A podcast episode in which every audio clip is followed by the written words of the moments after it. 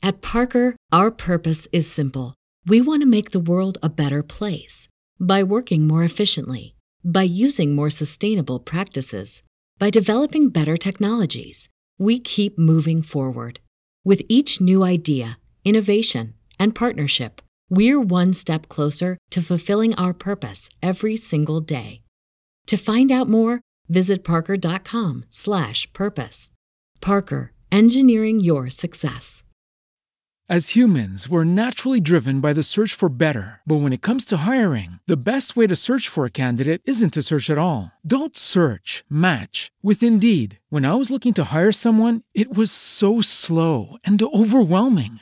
I wish I had used Indeed. If you need to hire, you need Indeed. Indeed is your matching and hiring platform with over 350 million global monthly visitors, according to Indeed data, and a matching engine that helps you find quality candidates fast. Ditch the busy work. Use Indeed for scheduling, screening, and messaging so you can connect with candidates faster. And Indeed doesn't just help you hire faster. 93% of employers agree Indeed delivers the highest quality matches compared to other job sites, according to a recent Indeed survey. And listeners of this show will get a $75 sponsored job credit to get your jobs more visibility at Indeed.com slash podcast. That's Indeed.com slash podcast. Terms and conditions apply.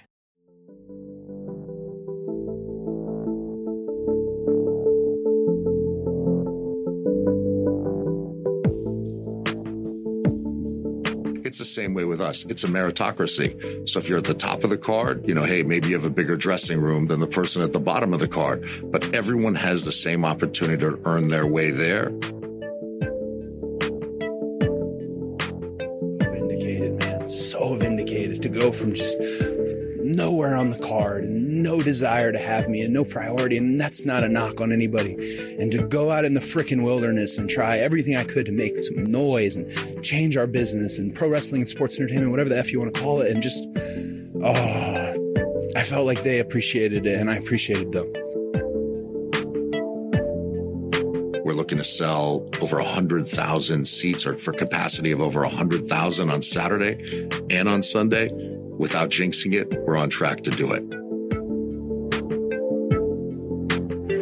Ladies and gentlemen, we are pleased to announce tonight's attendance here at AT&T Stadium for WrestleMania Saturday.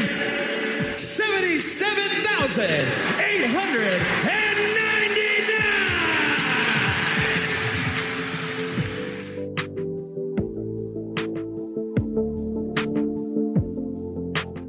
Everybody, and welcome to another edition of WrestleNomics Radio. I'm Brandon Thurston, broadcasting live and on demand from Buffalo, New York, where today is Sunday. WrestleMania Sunday. It's not just any Sunday. Yesterday was WrestleMania Saturday. day before that was WrestleMania SmackDown. Today is Sunday, April the 3rd, 2022. Uh, and Chris Gullo is away. He is in uh, in Dallas. He is in Arlington. He is, I think, I think attending WrestleMania tonight.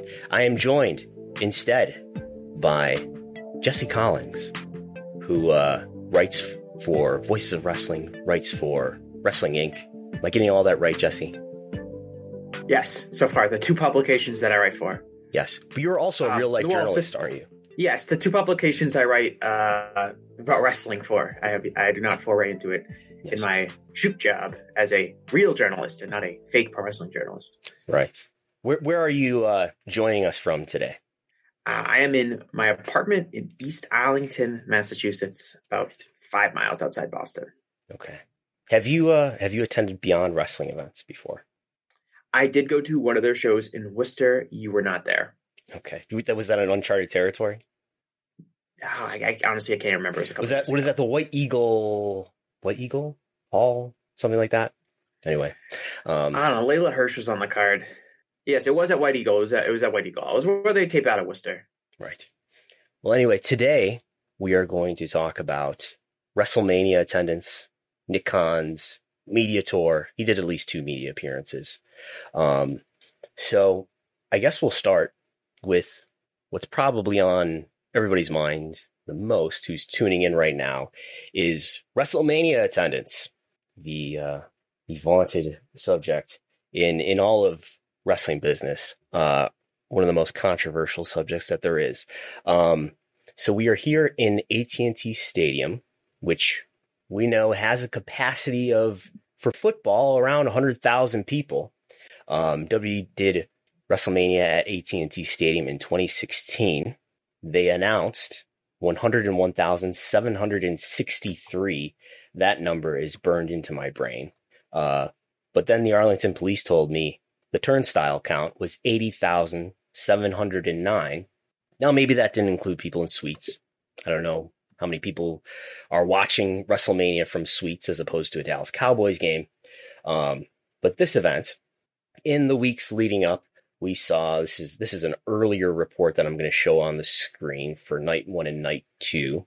Uh, we saw 55, 56,000. Uh, last count from WrestleTix for Saturday, tickets distributed, which should include paid and comps, wouldn't include suites. Definitely doesn't include ushers and ticket takers and things of that nature. Uh, night one, tickets distributed, according to WrestleTix. WrestleTix analyzing the ticketing map, in this case from SeatGeek, 65,719. 65,719. Uh, WWE announced right uh, at um, I think before before the Austin match, or maybe maybe even before that, seventy seven thousand eight hundred and ninety nine is their announced attendance. So that's about twenty percent higher, I think, than sixty five thousand seven hundred and seventeen. Um, so that's the discrepancy. Um, there could be up to 12,000 people in suites because there's over 300 suites that could contain 12 to 35 guests in in those suites. Um, I would imagine suites are uh, are not at full capacity for a WrestleMania as as they as much as they would be for a, say a Dallas Cowboys game. I I don't know what, what the situation is in AT&T Stadium, but in a lot of cases, suites are bought for an entire year of events. So all the events for that venue for say an entire year, you get access to if you have that that suite re- reserved. I think you can also reserve suites individually for individual events. I did find some, you know, it was possible to reserve uh, for WrestleMania earlier in the day on Saturday. Uh, so I think we can say with confidence that the suites were not like at full capacity with 12,000 people in them. Uh, but that this number, uh, if it's not merely for entertainment purposes only, uh, includes ushers and ticket takers and all of that. And it's, as Vince McMahon said about the 2016 WrestleMania in the same venue, it wasn't 77,899 paid. The paid number is probably much closer to and, and slightly under the WrestleTix number, 65,719. But any thoughts that you might have on that, Jesse? So without getting into too many conversations about like staging and how many seats you can put on the field and that kind of aspect of what the actual capacity of the building is, AT&T Stadium, my understanding of it is that when it was first constructed, it was constructed in a way that it can easily seat over 100,000 people for a football game or other events. And after like a few years of that, or maybe like it was just the first couple of seasons, they basically got rid of that kind of capacity. I think they built more suites. And now the capacity for the NFL is around 80,000, which is not which is one of the larger NFL stadiums, but is not the largest NFL stadium. Lambeau Field is can seat more. I think MetLife in New York City can uh, or East Rutherford can seat more. So there's a like I guess I don't think like the Dallas Stadium really has a capacity over 100,000 anymore. Okay. Uh, and it, I don't think it had it at WrestleMania 32 either, but that was at least closer to when it had it. I might be wrong about that, but I'm pretty sure that is what happened. Was they basically did it as a gimmick to you know have the highest attended NFL game ever, uh, right. have highest attended NBA All Star game ever, which I think is like the North American indoor attendance record. I don't even think they can seat 100,000 anymore. So you, you can throw that number right out. Um, when it comes to the I fixed seating. Yeah, yeah, I was surprised that they announced seventy-seven thousand. I just assumed they were going to announce like one hundred and two thousand or whatever would be the higher number mm-hmm. um, that would break the record that they had previously set. Because that's like when they return to a new a building that they used to they had previously run a WrestleMania in. They always announce a bigger number than what they announced previously. But that was with um, one event you can see with with there being two events, you know, you're increasing the volume, and um, you know, you're you're doing two events over two days. In the end, I mean, they'll day two is looking at looking like what what did I have up here at, at last count fifty seven thousand tickets distributed, which would come out to over one hundred twenty two thousand tickets distributed. So a lot more than whatever number you want to believe, whether it's 101,763, including ushers and ticket takers and all that, or whether you want to believe, you know, the 80,709 that the, uh, that the Arlington Police Department said. And we can look at what, um, the key performance indicators indicate based on the averages that they do report, that W itself reports based on average attendance with WrestleMania in that quarter and without WrestleMania in that quarter. We can do some math and determine a range within which the, att- the paid attendance paid attendance must have landed. So what we got for WrestleMania 32 into 2016 was the median of that range, give or take a few thousand, is 79,800. So that's what it was looking like uh, in that year. Um, but uh, I think we can go to the first comment from Nick Khan from his interview uh, on The Town with Matt Belloni, where he uh, he mentions uh, this is this is um an interview that was happening on Monday, I believe, because they're referring to the Oscars, which happened last night. Nick says, which was Sunday, right? If, my memory serves me correct. So mm-hmm. he's speaking on Monday, and he's saying that uh, WrestleMania is on track to do 100,000 both days. So we'll listen to that clip now. So this is the first time uh, we're doing two nights of WrestleMania full capacity. So Saturday, this Saturday, April 2nd and Sunday, April 3rd from AT&T Stadium in Dallas on Peacock in the U.S. Um, we think we have action packed cards on both nights. We're looking to sell over 100,000 seats or for capacity of over 100,000 on Saturday and on Sunday without jinxing it, we're on track to do it. And I struggle to understand what he might have been getting at there. Um, we're on track to sell 100,000 on each day. Um, I, I, even, you know, tr- trying to give him the benefit of the doubt that maybe he meant 100,000 combined over both days. Mean, clearly tickets distributed are, are well over 100,000, not only by Monday, but sort of weeks in advance. We saw that through WrestleTix, um, that it was well over 100,000 for at least a couple weeks there. Um, so I, I can't imagine what information he was basing uh, that statement on. Any guesses? Well, that's just why I was surprised they announced the 77,000 number because as this was almost like a hint of what they were going to announce, right? Because mm-hmm. you and I heard that and we were both like, well, I really don't think they're going to get 100,000 people on each night because right. we, we, we were aware of what the ticket sales were, you know, six days or, or, or five days before WrestleMania. And so I figured, oh, okay, this is just, you know, typical WWE lying up where they're going to say they're going to announce 102,000 on each night um, because that's the, that's the, record for them and they're going to set the record for their highest attended event. Um, but the specific, you're, you're right about like the specific nature of we're on track to do it would make it seem like maybe he believed that they were going to get uh, 40,000, 50,000 walk ups uh, on Saturday and Sunday yeah. Uh, you know, as we mentioned, the stadium wasn't set up for that many people. So it was just, you know, it, it, wasn't surprising to me that he said it, but I did think he was very, the specific nature of it made it seem very obvious when you, he could have easily just been like, yeah, we're going to do 100,000 people this weekend. Yeah. Um, and that wouldn't be a lie. Like you said, they, they are doing over, well over 100,000 people. They could, could have said, we're going to do 120,000 people this weekend because they right. probably are. Um, right and, and, so he was very specific in pointing out the 100,000 each night, which again is why I was surprised they they only you know exaggerated to 77,000. Yeah, and uh, I something else we could do here while while we're dwelling on WrestleMania attendance is they they didn't put out a press release last night. Um, they did put out a press release on WrestleMania Saturday year prior. Uh, for WrestleMania last year with the limited capacity in Tampa, they didn't announce uh, a gate. Um, so do I have, I don't, I don't think I have it here, do I?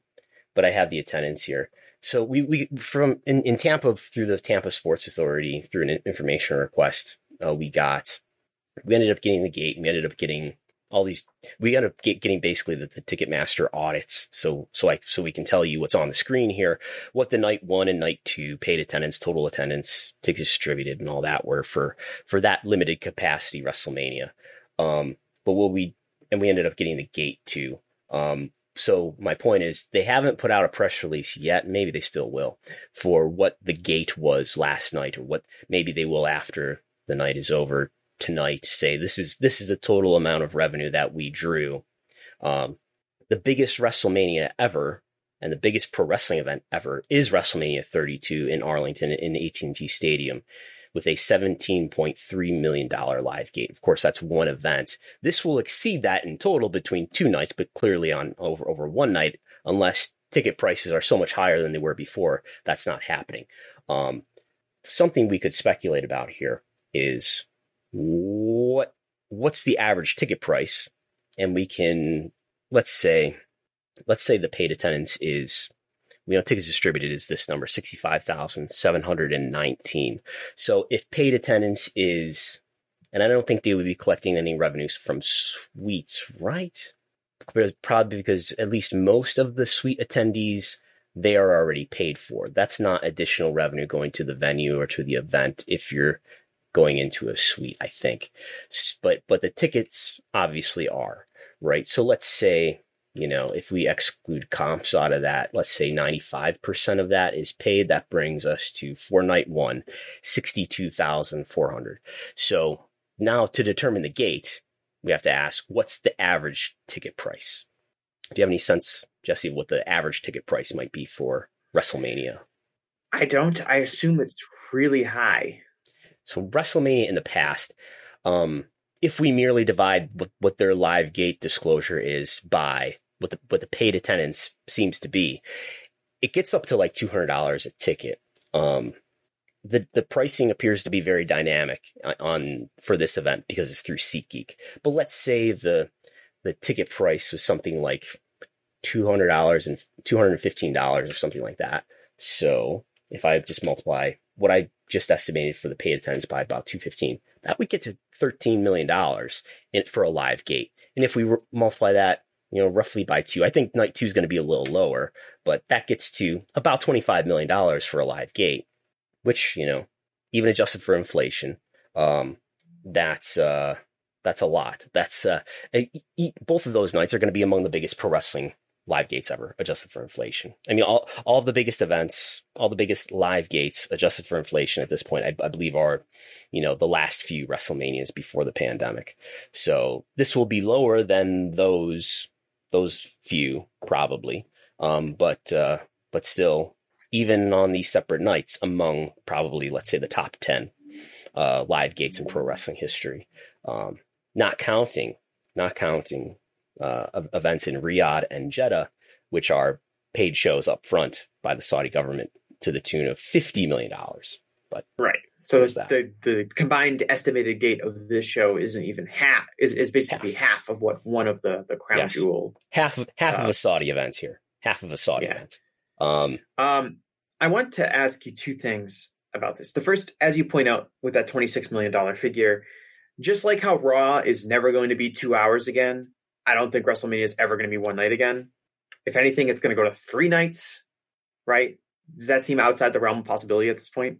I think there's a lot more flexibility here uh, with WrestleMania than there would be with Raw, right? Because it's it's one it's one piece right? They can it's easier for me to justify I, I generally agree with you that they're they're just going to see it as hey this is a way that we can expand this event and make make more revenue uh, more content for peacock and our other w network uh, partners.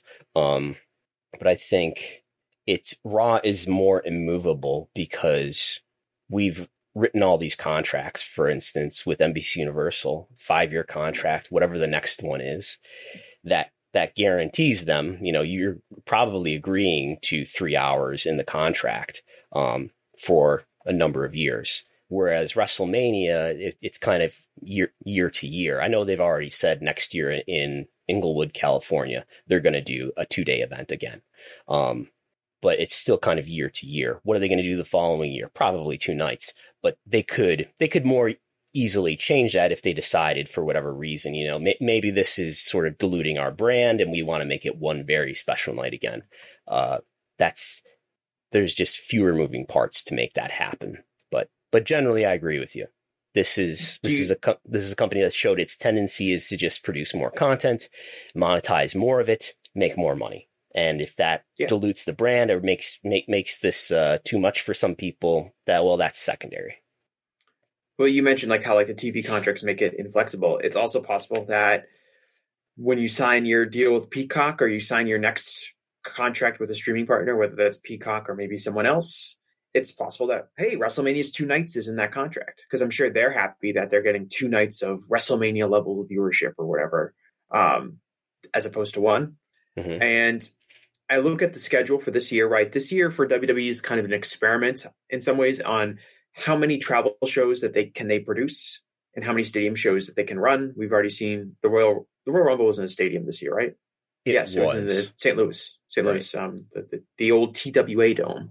Yes. Um, but you know, WrestleMania obviously is stadium this year. Money in the Bank is in a stadium this year. It's in Las Vegas. Um, SummerSlam is in Nashville at right. the uh, the Titan Stadium. I don't know what it's called. Um, you got the uh, the Millennium State. Oh, they haven't announced the Millennium Stadium the show, but the the Cardiff Wales Stadium show. Is is that right, what's being not... speculated? Yeah, I, I I fully expect W is going to run a stadium show in September, probably in the UK. And is is that the rumor that it's in Cardiff? Yeah, I don't even know if it's called Millennium Stadium anymore. But the point is, they're running a lot of stadium shows, and I think it's almost like a test to see um, how many like how how how many shows can they get a traveling fan base to go to each year? Mm-hmm. I don't think they're banking on sixty five thousand people in the Nashville, Tennessee area to go to SummerSlam. I think they're banking on people traveling to Nashville uh, yeah. in August to see that. And I wonder once you're getting to that level, once you're relying on fans who are coming in probably for a weekend, not just one night, um, why not expand those shows to two nights? Could we get two night Royal Rumble? We got two Royal Rumble matches. Why not do one on Saturday and one on Sunday? You, SummerSlam could be two nights. Money in the Bank could be two nights. You have two Money in the Bank matches. I don't rule any of that out because I feel like this is the first step in trying to see how many people you can get to travel to shows. And once you have that, then you can do two nights because that's what led to WrestleMania almost being two nights, which was the sense of that people were clearly coming in for the whole weekend. All of these different promotions were piggybacking on people who were arriving on Friday and Saturday and going to all these other shows. And WWE had the NXT show and kind of piggyback off it itself as well. And so they said, you know what, all these people are in town. Why not just expand to two nights? Because we'll give them two nights of WrestleMania, and that will muscle out maybe some of the competition that's glumming onto our show. Um, and I think that if the if the if they show that they can get this amount of fans to travel to all of their major shows, it wouldn't surprise me if all these shows became two nights.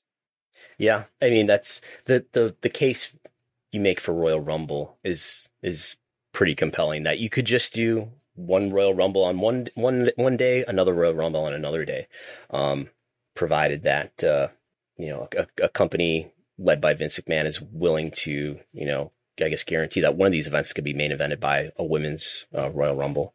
Um, so the the St. Louis Royal Rumble and the Las Vegas SummerSlam uh, in G- SummerSlam in August, St. Louis uh, Royal Rumble in January. I, I think that's the the two events that Nick Khan has said. You know, they they saw. I forget how he phrases it. That there were different people who went to different events. So essentially, these are traveling events that are for that are regional. Maybe maybe it was WrestleMania. Anyway, you you do all these stadium events and you put space them across the country, or even if you're going to do one in the UK, across the globe, so that you're attracting traveling fans sort of regionally. Um, so I think that's what they're thinking there. Um, I do wonder to what extent, you know, if if there was no pandemic, uh, or maybe a year later, we'll see what happens. Is the are are are these events not as well attended uh, because there's still some COVID hesitancy for, for when it comes to travel. Um, I guess like just speaking personally, that that was probably a factor for me. I would have more maybe more strongly considered going to Dallas if if not for like, well, it's there's still you know, there's we're still getting over a pandemic here. Um, so I don't know. Do you, do you think that's a factor? I think it'd be too dismissive to say that uh, it's not a factor, right? I would think that, like I said, I, I mean, I haven't really traveled since the pandemic. I haven't flown anywhere, is what, what I'll classify as real travel as. Um, and I definitely think there are people that are still kind of nervous about it. Perhaps the show being in Texas, people don't feel like regulations would be followed as closely. Um, whether that's true or untrue, I, am not going to say, but it's definitely a stereotype that would be out there that might affect some people. Um, so I definitely think the COVID is a reason. I'm curious to know though, do you think splitting it between two nights really has that big of an impact on the night to night attendance and the, the the variation we're seeing between this WrestleMania and WrestleMania 32, right? If we believe 65,000 people were at night one and was it 79,000 were at WrestleMania 32? 80,709, yeah. Yeah. So do you think that splitting it between two nights has made it less attractive for some people to go than if it was just the one night, and that if this was one, a one night WrestleMania, they would be at eighty thousand? Or do you think that the product is maybe colder than it was at WrestleMania 32? The the attraction not quite as big. Um, perhaps other factors like the pandemic still being uh, active is also a factor as well. But I was curious to know if you think like the two nights does kind of reduce um artific kind of like uh, artificially reduces the over the peak attendances for either night because there's two nights. I, I, think the fact that night one and night two were almost so similar in attendance figures, and they're probably going to end up with a very similar amount uh, number for tickets distributed when it's all said and done. I, I think Sunday's going to be going to be quite a bit lower by a few thousand, but we'll see. Right, but that's that's not that big of a difference to me. Like okay. we're talking about a tw- almost like a, like a like a fifteen thousand different point difference between. Uh, I didn't understand that. My phone thinks I'm talking to it. Sorry. Okay. No, I, um, I, I, think I think like relative to 2016, I I think 2016 in some ways is a, is a is a peak in popularity for them. That that started roughly when the network launched 2014, 2015, 2016, and that's what I see in metrics like paid ticket sales annually over that time, merchandise mm-hmm. sales annually over that time. Um, web search annually over that time. It, it, it travels up to 2016 and then it travels down. And I think the product got colder over that time and frustration among some fans about the quality of the product from about 2017 onward uh, grew over that time. It allowed the opportunity for something like AEW to be more possible. Um, so, you know, I, I think part of it is, is the content. Um, part of it a small, maybe small part of it is hesitancy about traveling to, uh, you know, I haven't been on a, on an airplane flight since, since, uh, before the pandemic either. Um, part of it is traveling and part of it is, uh, the quality of the product and part of it, um, maybe is, you know, sort of the, the dilution of doing two nights rather than one. Ultimately, financially speaking, if, if your job is to further monetize this product, two nights, it's, it's, it's probably worth a, a bit of dilution for the greater revenue that you gain in the end. Um, so let's run through. I, go go ahead. Uh, yeah, no, I, no. I was basically just going to say that kind of what you what you said, which I think the product is colder, but I do think the two nights for people that are like veteran travelers that are veteran WrestleMania goers, I think the two nights can make it. It's it's it's it's a lot more of an ask in some ways. I know Bryan Alvarez talked about how why he didn't go, and he said as basically as bad as the one night was, this you know nine hour wrestling show it was kind of one day and you could kind of justify, okay, my whole day is just going to be this marathon day. When you get to two, yeah. and two times you have to get to the arena, two times you have to sit in the arena for hours and hours and watch a lot of uh, commercials, presumably. Um, it just becomes a lot. It, I watched that becomes, Snickers commercial four times last night, at least, at least four at, times. At a minimum, what was it? Sheamus bagpipes, she- both full of hot, hot air. Yes. but you know, in, in this in this arena, I have never been to this this this. Have you been to the the Arlington, Texas no. stadium? No, I haven't either. My understanding is that there's no public transportation to get there. If you're staying in Dallas, you kind of got to you know take a taxi cab or maybe take a couple buses and then an Uber ride. It's not the easiest arena to get to, and so that can also be a challenge over two days. If you're like, all right, I'm staying, you know, 30 minutes away, and I'm going to need to find my way there to rent a car all that stuff comes into play, I think, and maybe making this not as desirable to go to over two nights. And so people just stayed home. I don't know how big of a factor that is. I'm just kind of anecdotally, that's kind of what Bryan Alvarez said, why he kind of prevented him from going to the show. And I think probably some other people felt the same way. It's also more expensive. It's like, okay, do I want to buy, you know, two nights worth of tickets at average price 225, which would be, right. you know, almost probably $500 right around that. That's an, you know, an additional expense that, nah, maybe I don't want to do that. And I'll just, I don't think that, I don't think there's a lot of people just going to one night. There are clearly, but I kind of, yeah. I kind of don't think that there's just like one per people are just going to one night. I think that the two nights does kind of keep attendance down and artificially in some way. And, and I think what we're seeing as time goes on, sort of a bifurcation of, of the wrestling audiences more so, where I think there's there's more of a distinction. I think it's we see it in the crowd reactions too, to the extent that we can still hear them. Um, there's a bifurcation between the the WE fans and, and the and the AEW fans or whatever non WE wrestling fans, who I think are just more checked out on WE or less willing to give WE a shot and and and clearly the people, the millions of people who are still willing to watch it on TV, and uh, the tens of thousands of people who are still linked to uh, attend an event like this, uh, who are still with them. Um, but there's that. Um, just to quickly run through the other attendances uh, for the weekend so far, Stand and Deliver with a 1 p.m. Eastern start, so that would be what noon local because they're in the Central Time Zone. 4,366 at American Airlines Arena, pretty low. Um, but that's the new NXT, and it's uh, I guess not a preferable uh, time slot. But you compare this to like NXT takeovers of the prior era, where they were selling out basketball arenas like American Airlines Arena. That's exceptionally low. Um, but it's a different vision, and it's more developmental now than it is an indie super show. Um, stop me if you have any thoughts on this. Um, SmackDown and the Hall of Fame, one night. Uh, WrestleTix the previous number was also from WrestleTix. This from WrestleTix, 11,703 for the joint SmackDown and Hall of Fame speech to hear uh, Scott Steiner with a live mic. 11,703. Um, of the tickets that they put on sale, according to WrestleTix, 96% of them sold. Um, so not bad. Uh, not a, not a complete sellout, but that's pretty close. Um, I haven't looked in a, in a bit what the, what the Raw number is. Uh, we'll I guess we'll talk about that next week. But um, Raw After Mania used to be this really hot ticket that I have the impression that it's it's in previous years, uh, pre-pandemic, it sold out immediately. Um, as far as I know, that is not. I mean, we've tracked this in, in previous weeks here. Uh, there were tickets available for Raw. I believe there still are tickets available for Raw. Uh, so the Raw After Mania has really changed, you know, and it's not like this.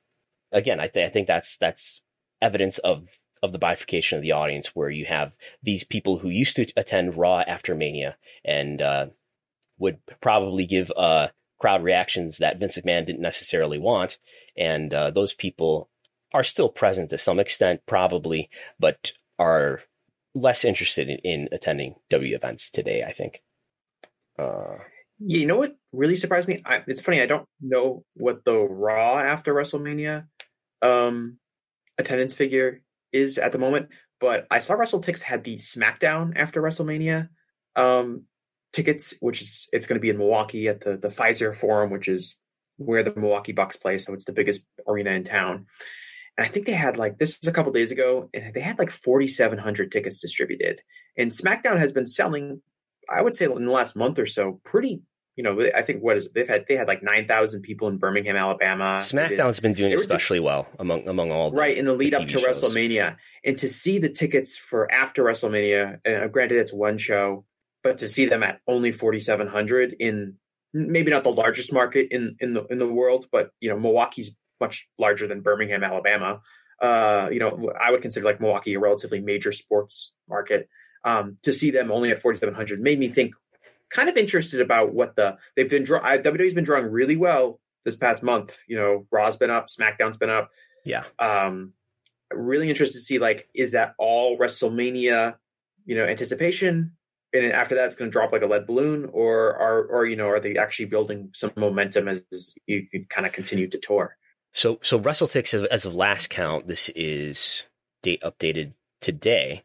Uh, ten thousand five hundred and 49, 10,549. So about a thousand lower than what SmackDown ended up being. Now there's still still a day to go for for Raw, um, but that's you know that's clearly not a situation where you can't get tickets. You can get tickets for Raw right now if you want, uh, especially if you want to go to the resale market. But but And but. In that case, I think you have, um, you know, the two nights of WrestleMania might also again be a factor in that. People are exhausted after the two nights of WrestleMania. They don't want to stick around for Raw afterwards. Maybe previously, if their WrestleMania was one night, they're more willing to go to Raw on, on Monday night. right. Um, in the SmackDown one, it's the it's it's the SmackDown Hall of Fame, and Undertaker is probably one of the two or three largest figures, especially to the traveling WWE fan base. He's probably the biggest, to be honest. Like as far as like how much he means to those fans, you could tell by the reaction he got last night when he came out um, for like the kind of Hall of Fame ceremony during WrestleMania. Mhm. Um, that is, I, I was actually kind of surprised they didn't sell out. I, under a thousand tickets to me is almost like a functional sellout in a lot of ways Mhm. but that's something that you're really not going to be able to duplicate on other shows is like undertaker's hall of fame ceremony that's something that's going to happen once Undertaker's TED Talk. Yes, as I heard it was. Um, so let's let's talk about W President Nick Khan. His appearances this week on The Town with Matt Belloni. He, we, he also appeared on CNBC. He said it was. I, I found it to be a very much a condensed version of the same thing. But uh, The Town with Matt Belloni. Uh, we have a number of clips we'll play here. Um, we've already played the the WrestleMania clip, uh, but let let's listen to him talk about you know, some of his, experiences with WWE before he was hired as the WWE president. So uh, Nick Khan was very involved with uh, helping WWE uh, finalize their current US TV deals for Raw and SmackDown. So here's him talking a little bit about that. So in 2017, we all started working on the U.S. media rights deal together. It was reported at 130 million a year as the AAV for Raw and SmackDown, our two weekly shows. We got in business together and there was a heavy multiple on that. Uh, I think it went to 3.6 times or something to that effect for those rights. So when you have success with somebody, it gives you even a better glimpse into the world in which they live.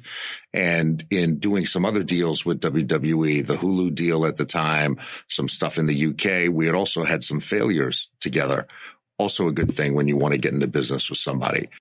So I, am more most curious about what, what the failures are that he's talking about. Let's not get uh, blow this out of the proportion here. Uh, Raw and SmackDown did get a 3.6x increase. They more than tripled, almost quadrupled their TV rights fees from the prior deal that was made in 2014. Uh, this is the he's talking about the deal that they're under right now, 3.6x increase. They're now getting paid $265 million per year on an average annual basis for Raw, $205 million per year uh, for SmackDown, which is helping them, which is the by far the largest piece that's assuring them record breaking financial year after record breaking financial year. What are the failures he's talking about here? Do you have any guesses, Jesse? Um, it's hard to say, and I, I wanted he gets into this later in the interview, but Nick seems really focused on increasing WWE's IP and the kind of programming that it can produce beyond just Raw, SmackDown, and NXT. Mm-hmm. They talk about the the A and E shows, the, the the the shows that came out as like Peacock exclusive, the WWE Evil series, the the Vince McMahon movie, the the documentary that's coming out, um, the, the the Netflix documentary. So they have all these other projects, and he's he seems really big on you know we need to expand. He says later in this interview, I don't know if you're going to play the audio clip, but he says like we don't think we've been capitalized on enough when it comes to our intellectual property and the kind of content that we can produce. Mm-hmm. So it's possible when he talks about these failures is that they've pitched a lot of ideas that haven't been received, you know, particularly well by maybe some of their partners or other distributors. Um, so that could be one of them, just off the top of my head. Uh, he also mentions that when it came to making the Peacock deal, that they took a hometown discount.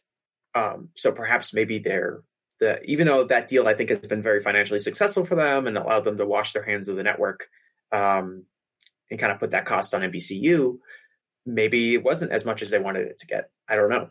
I, I, I think I get the impression that ESPN was interested in, in, in their their network rights, um, and that ESPN was was sort of miffed that they didn't go with them. So I could see ESPN offering them more money, but be choosing NBC Universal because of the existing partnership uh, with Raw and NXT and some of the reality programming.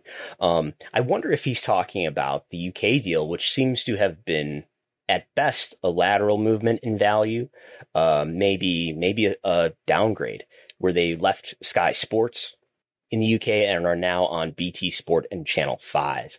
Um, I think the UK deal was worth something in the neighborhood of 30, 33 million dollars average annual value with, with Sky. I think it's, you know, again, I think it's worth not more.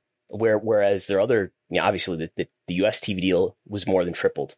Uh, the India TV deal, India has now surpassed the UK with, with this round of negotiations here that happened in, you know, 2019 or so. Uh, India has surpassed the UK. Uh, India went from about $28 million AAV to $50 million. So roughly doubling the, the value of, uh, of the India deal with Sony. Uh, so maybe he's talking about the UK deal here. I don't know. Maybe he's talking about the value that they got out of NXT. Uh, I, I, believe he was involved with negotiations to put NXT on the USA Network in 2019. Um, what did they get? I, I still believe, like at best, until somebody you know proves me wrong or tells me otherwise. I think they're just getting something that's equal to or close to the value of like an ad revenue share, um, and that NXT. Uh, part of the play was to put NXT. Part of the play was to compete with AEW Dynamite, but part of the play was to put NXT on linear TV to see if it could get really strong TV rights fees like Raw and SmackDown do. Uh, and to my view, that has not happened at all. Um, and I think the, again that they're just getting sort of an ad revenue share. Maybe part of that is what happened in you know in 2019 uh, as well. But um, curious comment. So um, we'll talk about, uh, or Nick will talk about in in this interview clip, uh, W's relationship with media.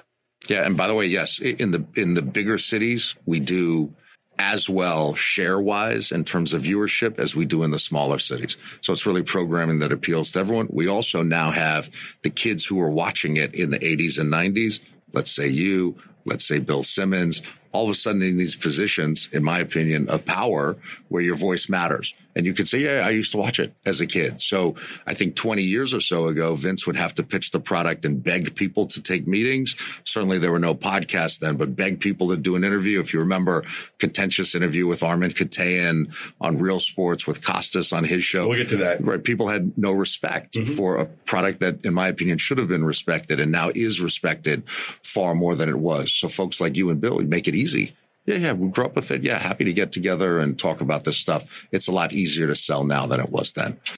So a lot of things to unpack there. Uh, the, the thing that I'm going to bring up first is that he's making it sound like, maybe we could parse his words here, but he's making it sound like, you know, Vince, uh, we, we longtime uh, observers of, of Vince McMahon will will remember moments like this. Your old boy has been on trial between for Vince killing McMahon a and, and Bill Costas, girl where uh, Vince McMahon and Bill Costas go head to head here on HBO Sports. Sure he saw them on the WWF, but he could have. No one is saying, and there isn't research to back up any direct causal relationship you know, between seeing that or seeing war movies. But does it give you pause at all you were to, to read you know something You're like supposed that. to come here and know your stuff, okay? And if you're going to jump me and jump all over me, then you should have watched some of this. And you should really know your facts. I've Bob, seen some I'm disappointed. Of it. Vince, would, I've seen some of it. Would you let me finish? Absolutely. What I'm going to say there, pal. Okay, with a big smile. this is this is amusing. you it's You're, amusing you. You're amusing me. Okay, good. It's we're, your both, show. we're both amused. It's your show, so you know you, you've got to have the forum here. I understand that. You know? So there, there, there's Vince with, with Bob Costas, and then a couple years, that was about 2001. And then a couple years later, uh, HBO did a, did a special on, um, on the deaths that were happening to, to wrestlers, especially at that time who were dying in their 40s and things like that. And this is a short clip of, of Vince Do you McMahon's have a reason why uh, with these people Armen would be dying at the age of 45? Why don't you ask yourself that question? I mean, why, why, what, are you indicating that's my responsibility? These people are dead because I'm asking you if it's in any way, shape, or form falls on your shoulders. I, I would accept no responsibility whatsoever for their untimely deaths, none whatsoever. As far as, and you've got that little look on your face like, Yeah, I'm, geez, I'm- Vince, how can you possibly none, say that? Well, but none whatsoever. I mean, they I mean, wrestled for you. they They, were part of they- your organization. They Wait a worked a couple of hundred nights a year for you. Oh They my lived God. this Oh, oh, oh. lifestyle. Oh my God, you can't, you can't believe. Oh, can you see that look? I mean, So there's the infamous moment where, where Vince slaps the notes out of Armen Keteyian's hands. Um, that's what that's. I bring this, these out because well, this is just a show. This is what Nick was referring to. It makes it sound like media didn't have respect for WB in, in, in a sense that is true. Uh, I think it's very clear that Vince was was was the aggressor in these situations. Um, so, any any thoughts on that before I keep going here, Jesse? I have a lot of thoughts about it. um, so, on the surface, Nick has a is correct in his assessment in that I do think that the people who are maybe making decisions at the executive level in media, he mentions Bill Simmons, um, or anyone else who's in their maybe 40s or 50s, has a they grew up with WWE in a lot of cases, especially if they were sports fans or they they're familiar with WWE and, and Vince McMahon, and so in a way, the way the the way society views pro wrestling and views Vince McMahon, you know, maybe people under the age of sixty is very different than maybe people over the age of sixty in the sense that they grew up with WWE and they they maybe they maybe know some bad stuff about Vince or anything like that. But by and large, the way he's treated is as like kind of this wacky figure who's had a lot of success in this crazy pro wrestling industry. And he's kind of viewed as like this harmless figure, right? And I think that that translates a lot to a lot of these interviews that you see. Mm-hmm. Um, the second aspect of this is the media's relationship, not just to WWE, to a lot of different entities when it comes to reporting in the sports and entertainment industry. In that, if you both the Costas interview and the the the Keteyian interview, right? There is a um, very critical assessment of WWE, and it's almost like here we're going to do this expose on this big story, and we got the presidents and CEO of the company to come in and talk about some of these problems. It's it's, people are dying. People wrestling is unsafe for children. It's a bad influence, and the industry killed all of these these wrestlers, and, and it's a very critical assessment of it. Today, the mainstream coverage of WWE in particular is it's not only is it it's not an expose by and large, it's not um, hostile at all. It's not even critical. And if you look at it, it's often almost like a content partnership with these mainstream media outlets. In, in the case of the this Nick interview, Khan, W has a relationship with the Ringer. Correct. There's a paid relationship between. Uh, uh, there's a business agreement between the Ringer and WWE for the Ringer to contribute positive WWE coverage. That's basically what it is, right? And in turn, the Ringer gets things like David Shoemaker got the Cody interview right after WrestleMania. Obviously, that's probably like a big scoop that comes about because of this.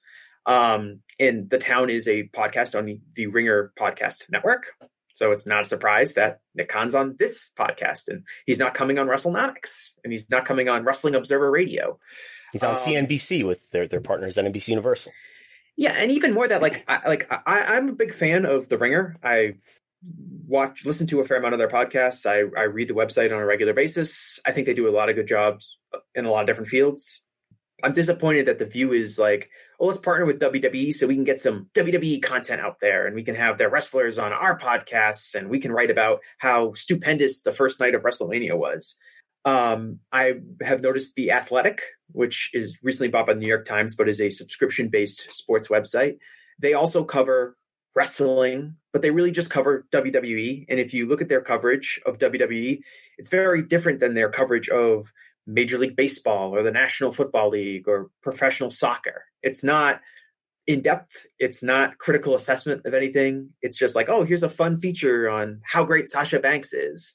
And I'm not saying there's not space for that, but it seems to me that when it comes to the mainstream media coverage of wrestling, it's so different than what you were showing like in the Costas interview, which is this, you know, scandalous expose of this really dangerous bad industry. It is now like, how can we get some extra eyeballs on our product? And much like the way WWE partners with NBC Universal and Fox to produce content for those networks, they are partnering in a way with these mainstream media outlets to get positive publicity for them and to, in a lot of ways, avoid potential negative coverage. Yeah, I, th- I think that's a, a, a strong point to make. That there's and let me just play this this quick introduction from Bryant Gumbel from the 2003 HBO sports piece. than sport and more con than competition, there would seem to be little about pro wrestling that could or even should be taken seriously. But there is one deadly serious aspect that merits attention, and that is that wrestlers have been dying young at a rate that is 400% higher than normal. So just just the I mean obviously that that's relative to the story that they're talking about which is these you know unnecessarily early deaths but the sort of condescending there's nothing to take seriously about this hokey business. Uh, I apologize for even covering this. We're only covering it because there's this very serious issue. Disclaimer. Whereas now, as you, as you, I, I think the point you're making, Jesse, is that there's people who've grown up as fans, and it's it's mu- it's more fluff type content. Um, and I don't really know how to explain why there isn't more critical coverage in the mainstream about WWE. Um, oh, I can explain that. I think. please do. Two elements to it, and and not not limited to mainstream. Like, go ahead. so I'm talking, yeah, in, in the mainstream media. So the first element is almost related to what Bryant Gumbel says, which is there's almost nothing to be taken seriously in pro wrestling. You can just stop right there. The fact that wrestling, the number one thing the average person knows about pro wrestling is that it's fake, correct? Mm-hmm. Right. If you were to ask and someone who couldn't name a single wrestler, like, oh, pro wrestling, they'd say, isn't that fake? Mm-hmm. Right. It's the number one thing people know about it. And so it, uh, it it exists in this kind of strange world where we don't have to cover it that seriously because it's fake. And even though there are these serious stories about it, ultimately it's fake. So therefore, we can kind of we don't have to critically evaluate it closely. Yeah. Right. Some wrestling media people will say, wrestling's supposed to be fun. Let's just cover it because it's fun. You know, let's come on, don't be so mad. It's just it's stupid pro wrestling. I disagree with that assessment.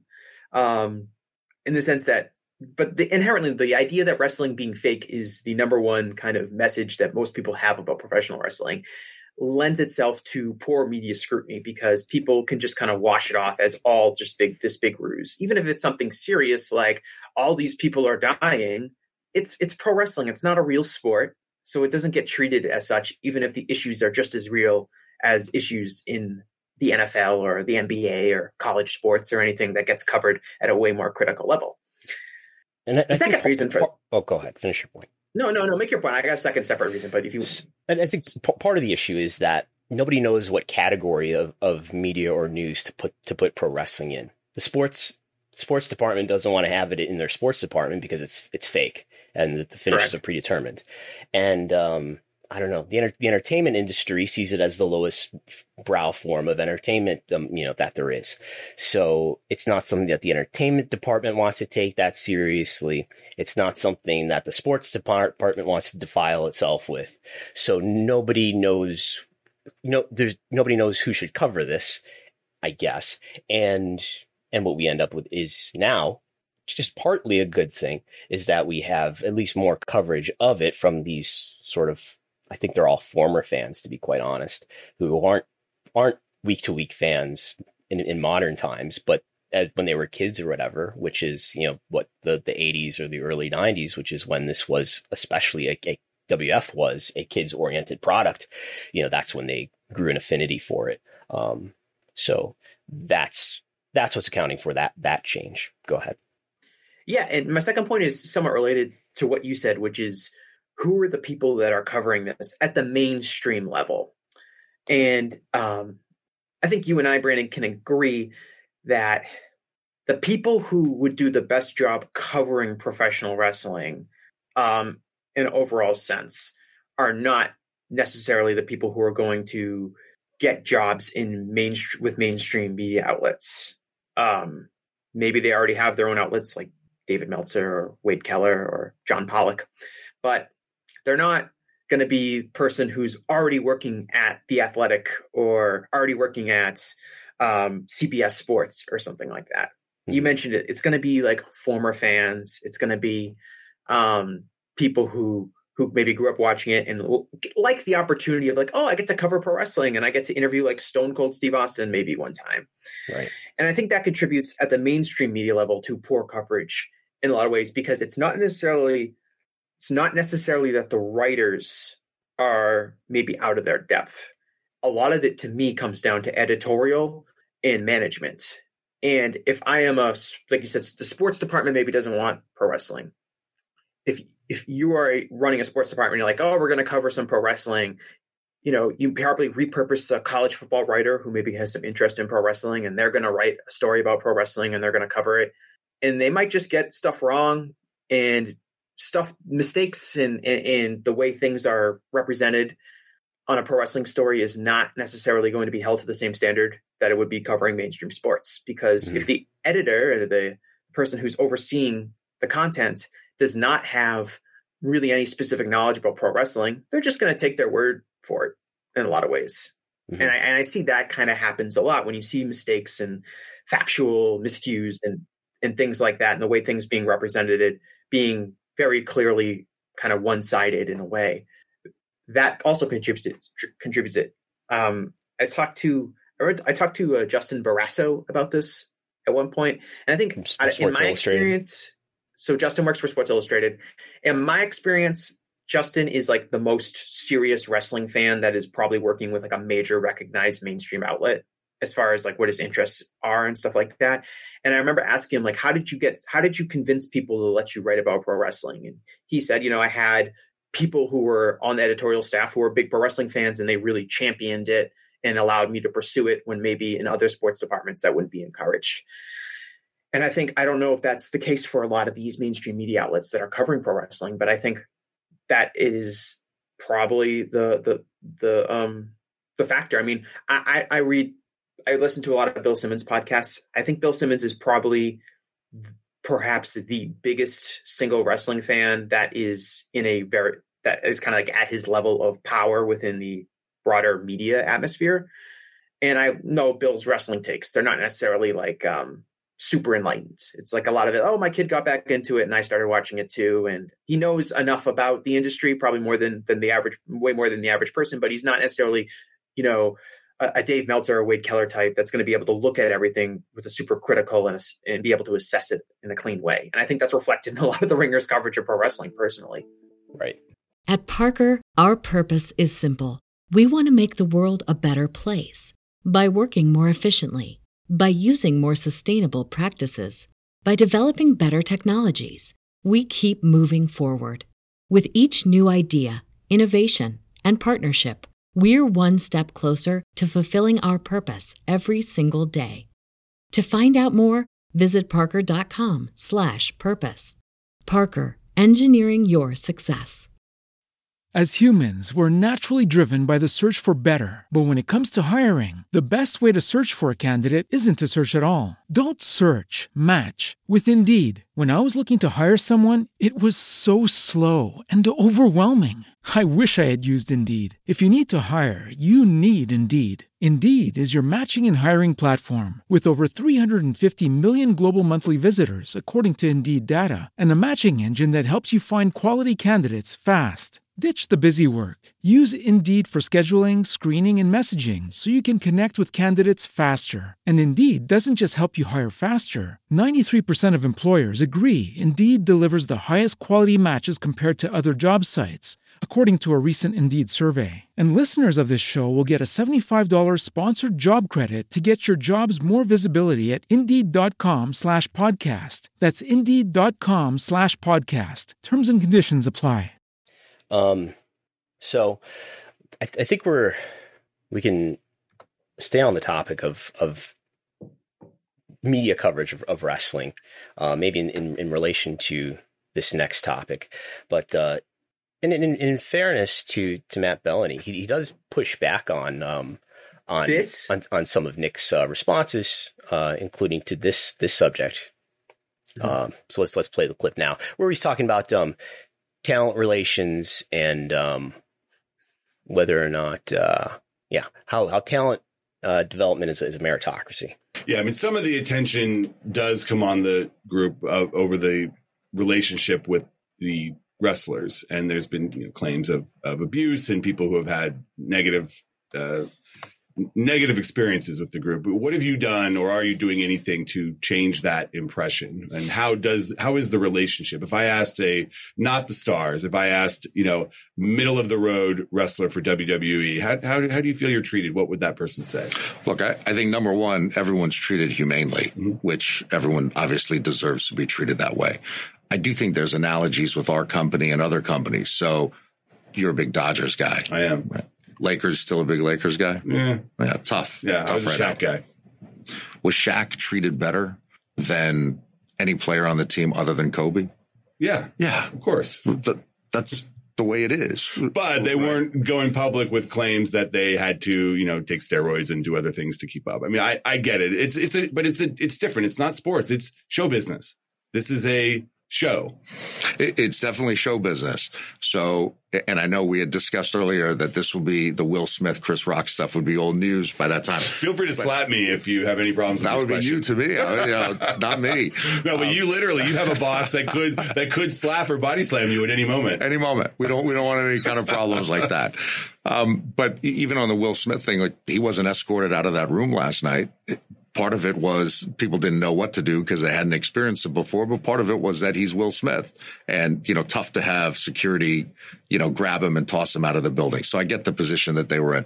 It's the same way with us. It's a meritocracy. So if you're at the top of the card, you know, hey, maybe you have a bigger dressing room than the person at the bottom of the card, but everyone has the same opportunity to earn their way there. Everyone has the same opportunity to earn their way to the top of the card, says Nick Khan. Uh, does stand of scrutiny, Jesse. Brandon, find me a CEO, a company president of any corporation of any job that will say that their business is not American. it is the most hollow, empty um, statement you can make. It means nothing about about it. It- To to an extent, wrestling is a meritocracy, right? Um, Stone Cold Steve Austin probably made a lot more money last night than uh, I don't know Rick Boogs, right? Mhm. That's because Stone Cold Steve Austin, and he probably got bigger perks. You know, he maybe got his own dressing room. Maybe maybe they maybe they paid for his transportation, right? Um, so yeah, he, I mean he's right. I mean I don't think now I give I give Matt uh, Belloni a lot of credit. You know, Matt is he's ex This was a friendly interview for starters, right? Mhm. You can even tell from that clip that They seem to have a relationship before. This is not the first Yeah. time they met. It, this isn't, you know, Bob Costas leaning closer to Vince McMahon to ask him, you know, why did these children die? It's a it's a friendly interview.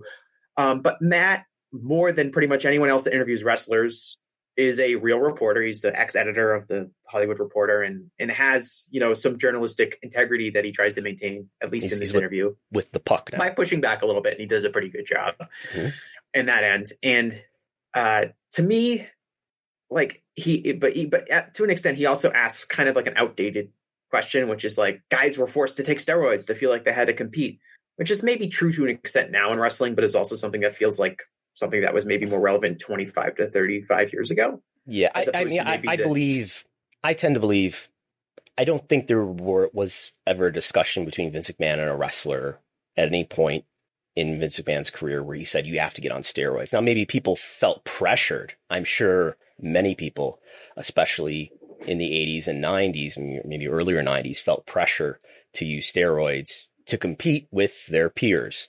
Um, I'm more skeptical that Vince pulled somebody in the room and said, "You know what, pal, you, you got to get on some Deca." Um, but I think, yeah, an immense pressure to this day to have a, a, a great physique to compete with your peers.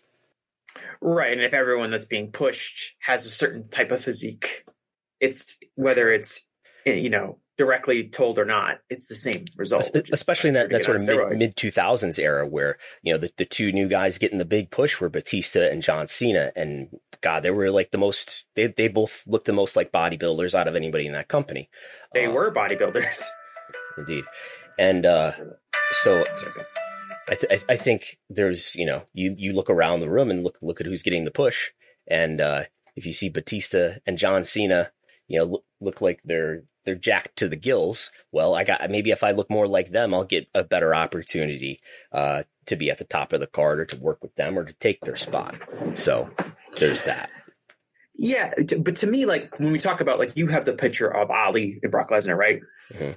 there are a lot more questions about talent relations that are more uh, relevant from a time standpoint than maybe asking about steroids, mm-hmm. right? I would be asking about Saudi Arabia. You know, wrestlers being the wrestlers being left on the wrestlers who weren't were deemed expendable were left on the plane, and the wrestlers who were deemed important enough were taken off the plane. Or I don't really care if you know Roman Reigns has his own private dressing room, and I think Nick Khan kind of you know um, artfully spins the question and kind of directs it towards a more relatable way that doesn't seem perhaps as egregious, right? Um, in a way, uh, you know, the third party deals and and and being able to profit off of your likeness and all of those kind of aspects seem to be more like like relevant questions about like what is your relationship with your talent uh, right. what we've been seeing lately is um, i know there was at the i believe the last endeavor earnings call um, brandon ross from lightshed was asking i believe ari, ari emanuel about what the revenue sh- split is like in in ufc uh, with the fighters versus you know the company um, in a lot of sports, you know, major team sports, it's believed that it's about 50 50. 50% of the revenue ends up going to the players. Um, less than 50% of the revenue is going to the fighters in UFC. I would venture to guess that far less uh, than whatever percentage fighters in UFC are getting, far less of that. Uh, uh, WWE wrestlers are getting a lower percentage of that in an environment where WWE is making more money than ever where they just got, you know, not just, like, but in 2018 got a 3.6x increase in their biggest TV deals. They seem well positioned to get at least a moderate increase in the, in the upcoming negotiations that will, you know, start maybe this year, next year, but we will be completed in late 2024. Um, this company is on track to to set profitability records every year for the foreseeable future. Uh, uh, barring any any some any any catastrophe. And then this this company just endured a pandemic, the worst times of a pandemic, where they were more profitable than ever during that time too. And in fact, in some ways, the pandemic caused them to lower their expenses because they didn't have to go on the road and, and, and set up, you know, and, and incur massive production costs that come with putting on the kind of production that they put on in arenas. Um, this company's more profitable than ever. Are the are the wrestlers benefiting from that? Maybe to some extent. I do sense that uh, wrestlers are getting paid more. Are they getting paid more though because the company is making more? I doubt that so much as it's the fact that there's a competition for talent among WWE and AEW. And that's, you know, at least benefiting some talent in terms of them being able to get better deals. But these, uh, but but wrestlers are probably getting a pretty low percentage of the revenue, and not to mention that they're classified as independent contractors. When if you do an IRS ten factor test or something like that, I think any reasonable person would would conclude that wrestlers, especially in WWE, but in AEW also, are misclassified as independent contractors when really they're being treated as employees. Right. And Vince can fire someone at any time and you get your 90 days of pay and then you're done. But if you want to leave your contract, ho, ho, ho, you can't. As the picture of Ali will show people that, mm-hmm. you know, the contracts work much better for one person than they do for the other party. Um, yeah, I mean, like you said, the revenue sharing between the talent and the amount of profit that the company is making is not the equivalent to other companies. And going back, I don't want to harp too much on the media coverage, but going back to the media coverage, like when Kevin Owens re-signed with WWE, framed as this like, oh, he got so much money. He got such a great deal. What a great day day it is to be Kevin Owens because he got so much money. It's like, did he? I'm sure he got a lot of money. Like he got a lot of money to like you or I, Brandon. But did he really get a lot of money relative to the value of a wrestler in WWE? Kind of skeptical of that. Yeah.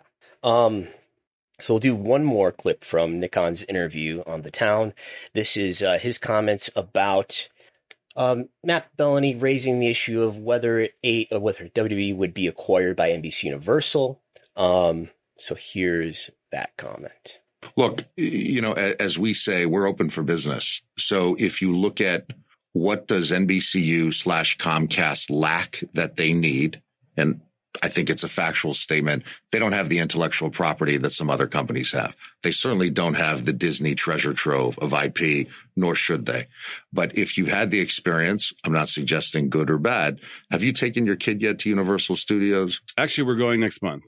You'll see what you've already read about. You'll see a Jaws ride, which they can't do anything with. I'm sure they'd love to have an annual summer Jaws limited series on Peacock. They can't do it unless Spielberg agrees to it. And obviously he has not. You'll see a Harry Potter ride, which is obviously Warner. You'll see, I think it's open now, a Mario Brothers thing, which is Nintendo. So in terms of their own IP for their theme parks, you'll see minions all over the place. Well, that's the thing. My my kid saw a commercial for the Secret Life of Pets ride, and he was like, "I want to go there." So we're going. It matters, Yeah. right? It matters. So I, I think they look at us, or at least the way I'd like to think they look at us is an entity that has a treasure trove of intellectual property. A lot of it has been largely not exploited yet. We're in the process of doing that. There's a bunch of scripted and unscripted announcements we have this week. So there's that. I think that's one of the more honest parts of this interview. Partly because he's kind of leveraging, it sounds to my ear, that he's, he's kind of leveraging, hey, look, uh, here's a weakness for um, uh, Universal Studios. They don't have a lot of cell owned IP. And wouldn't it be great if they came up with some deal, whether it's outright acquisition or just a licensing deal to include WWE IP in, into something like Universal Studios?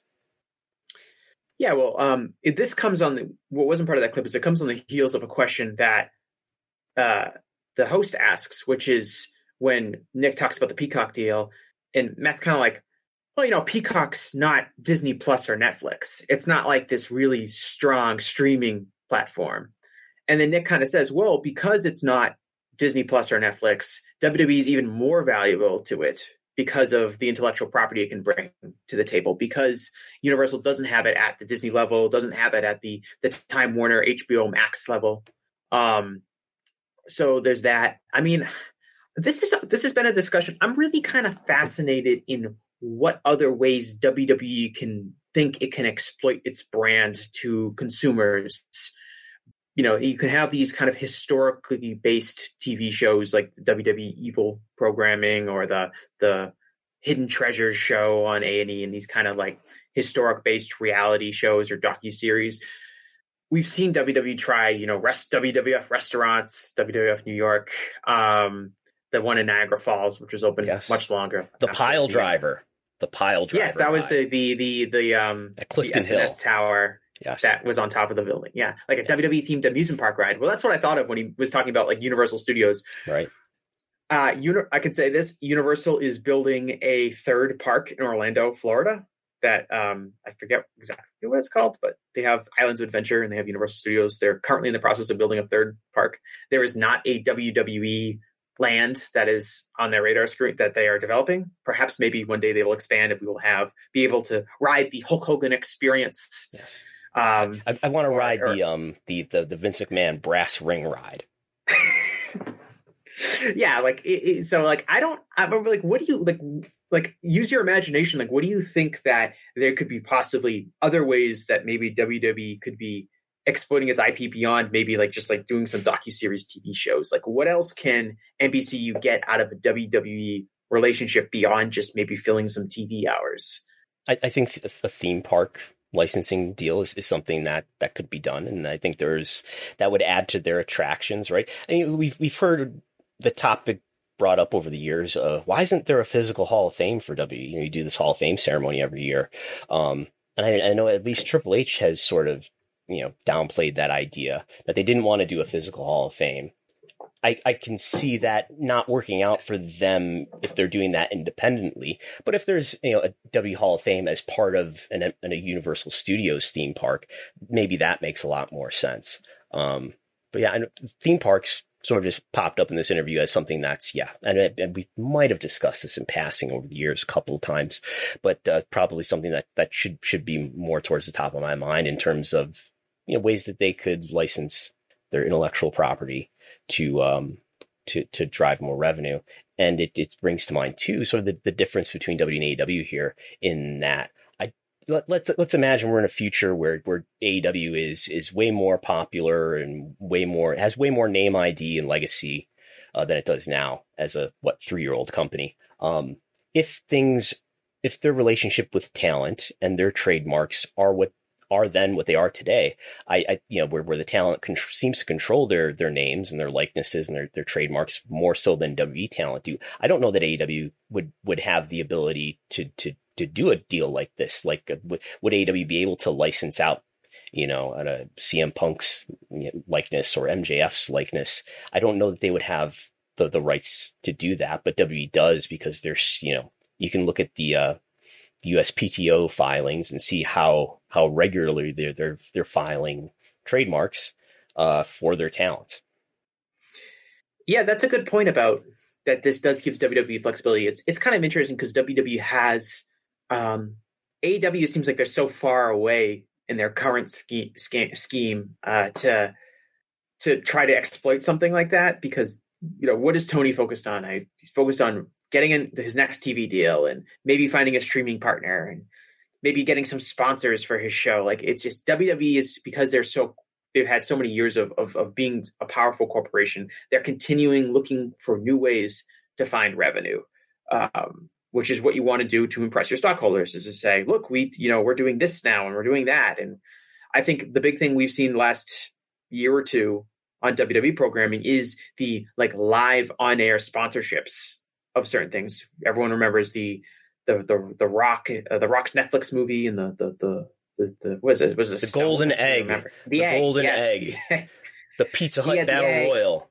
The the Rey Mysterio uh, Victoria Beer wrestling gear. Last night the um the entrance of Nakamura and Yes. Boogs was sponsored by Mark Mike's Hard Lemonade. Here we're giving them a plug right now because of this Yeah, and there was the uh, the Pizza Hut Battle Royal that they had, I think, um, Mhm. a while back. They had the Miz movie with Miz got eaten by. Uh, I mean, it wasn't the Miz movie; it's the Batista movie, but the Miz got the eaten by zombies zombies. yes Um, forget You're seeing way more of those in WWE programming, like not just ads during WWE programming, although you're certainly seeing more of those on pay per view since they moved to Peacock, but like like like advertisements within the product itself. Yeah. And do, do you Um, think that's a is that a net positive? Obviously, you get to make a deal.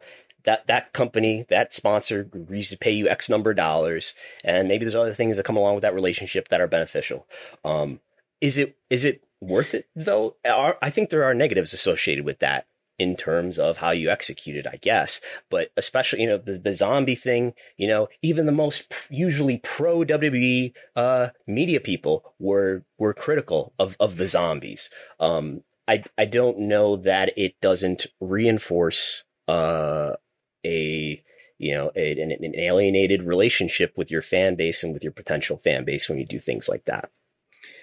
Right. I remember I was talking to somebody um, about the Pizza Hut Battle Royal kind of thing. And they said, from a business, from an advertising standpoint, if you're Pizza Hut and you watch this crappy Battle Royal, like, do you actually want your product associated with something that fans feel negatively about? Mhm. Um, now, that is a big assessment um, or a big, um, uh, a big kind of um, assumption that the people watching Pizza Hut would be able to a- identify that the Battle Royal is poor. And it's a big assumption to think that the people who were, you know, who were producing the, the, the zombie movie understood that the Miz segment was really bad. Um, they might just be like, oh, pro wrestling, so weird. Ha, what is this? Like, they might not think that it's like really stupid. I don't know. Uh, And in the end results, kind of- I understand the Batista zombie movie that they were promoting did very well. So it's not like there's a result in in that partner's business where they're like, well, this didn't work out. Right. Well, you know, it's a movie. It could, there could be a million factors on why it succeeded at the box office and failed, and one advertising Yeah. uh, aspect of it is not going to change that that much. But it is kind of you're right about like alienating your fans. I I, I agree. Like um, I think Vince has always been. I, I mean, he has to have been. Otherwise, it would have happened a million years ago. Has always been kind of against putting advertisements on the ring, like you see in a lot of like Japanese promotions, and you see in UFC, and right. And you see in AEW like to an extent too. Yes, that was a big thing when AEW, which was funny because I didn't even notice it, and then everyone was freaking out like uh, about this advertisement that was on it, and I was like, I'm just so used to. it. I don't know if it's watching a lot of New Japan or watching other sports where advertisements are just everywhere all the time. Mhm. Um, but you have like, uh, but Vince, I think is is it must be against that concept, but yeah, like special outfits, plugging it during shows, having like your your dumb comedy match be sponsored by something. I think that's all different new ways to exploit WWE's product in a way that can earn additional revenue that maybe they haven't exploited fully before. Um, I just I'm really skeptical on like the idea that WWE fans and people that understand wrestling are going to pursue like non wrestling related things because it has some vague connection with pro wrestling, like going to the WWF New York or going to to see a WWE scripted movie that comes out into theaters or going to an amusement park because it has a WWE attraction. I, I just don't know. I, I kind of I don't feel like they have the kind of I don't think that you know Nick says it a million times. We want to be Marvel. We want to be Disney. I just it's hilarious to me to think of WWE being like that because I just don't think that they have that kind of cachet um, outside of maybe a small section of their own fan base. Yeah, and um, I think part of it too is is the relationship with with your audience. I think the W audience, while there are many who still are very enthusiastic about about it, uh, I I have I see many people on Twitter who may or may not be burner accounts, you know, yelling various things in my my Twitter replies when I accidentally look at them. Uh, so there's still a lot of people who are passionate about WWE and who love exactly what they're doing now. There's a lot of people who are less engaged with it than they would be because they feel alienated by it. Because I, you know, I think WWE over certainly since about 2016 to the present.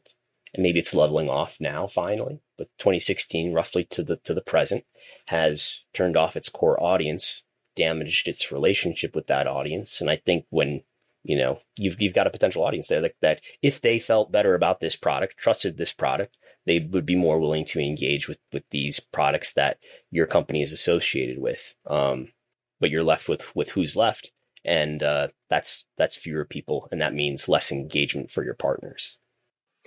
Yeah, you've talked about it a lot before in the past where WWE is benefiting a lot from a very competitive content market when it comes to all of these various entities looking to fill TV time with WWE's products. Um, and that's, you know, led to the increase in television, you know, rights, despite the fact that viewership is like total viewership is half what it was five or six years ago for a show like Raw.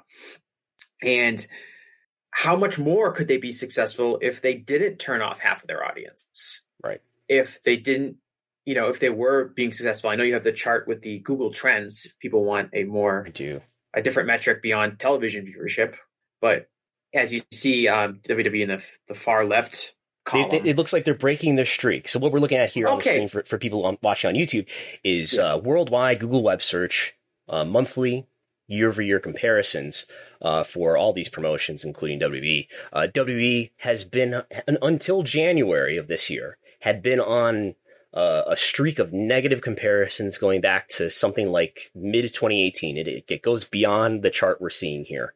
From roughly mid 2018, their worldwide Google web search trends were a negative comparison every month until January 2021. And March is up also. February was down, but January was up 9%, March was up 10%. So when I was looking at that chart, um, what's interesting and WWE is really in a different stratosphere than all of these other wrestling companies. Mm-hmm. So it's I don't know how much of a point you can draw between the two. But and, and WB to be clear, so we're not misleading people, WB would I, I, I, can do like a pie chart of all these companies. What we've got here are, you know, the, the, the wrestling companies that would come to mind first for people, and there's about 15 of them, including AEW, New Japan, Impact, Ring of Honor, Stardom, and so on. If we put a pie chart together of all the web search that all those companies uh, draw over over the course of most any recent time period, we would get about 80% of that volume going to WWE and the 20% divvied up among the rest. To just give you an idea of the overwhelming dominance of WWE, at least when it comes to web search. And I think that's reflective of other things, but yeah. Right. But looking at the trends overall, what's interesting to me is that, with the exception of a few different companies, most of these companies experiencing negative year over year trends throughout 2020 and 2021, just like WWE. And then most of those companies turning that trend around in 2022. I don't know what that is. I don't know if it's a return to live audiences making a big factor, but it's interesting to note that, like, just looking at this chart, a company like um, Dragon Gate or Noah, well, those have different kind of thing. Dragon Gate, because Dragon Gate's a very consistent company year to year for the most part, you know, down for most of 2020 and 2021, and then up you know, in the last few months in 2022. You can look at other companies like that, even AEW kind of following a somewhat similar metric, although you can see big increases for things like CM Punk and Bryan Danielson's debut. But for the most part, WWE is kind of similar to a lot of the trends in other companies. I don't know how relevant that is because, like you said, WWE is just in such a different stratosphere. But I did find it kind of interesting that their trends kind of mirror the trends of other promotions, um, with a few exceptions here and there. Yeah, I, I think it's on, based on the table that we're looking at here. I think it's meaningful that um, in since July 2021, since they've been back on the road, there were still negative comparisons. July, August, September, October, November, December. Um, there's that happening. Um, I don't have it immediately at, at, my fingertips right now, but I can compare this, and I've tweeted charts like this. Uh, just looking at, or let's not look at other wrestling companies. Let's compare WWE to other sports leagues over a long course of time.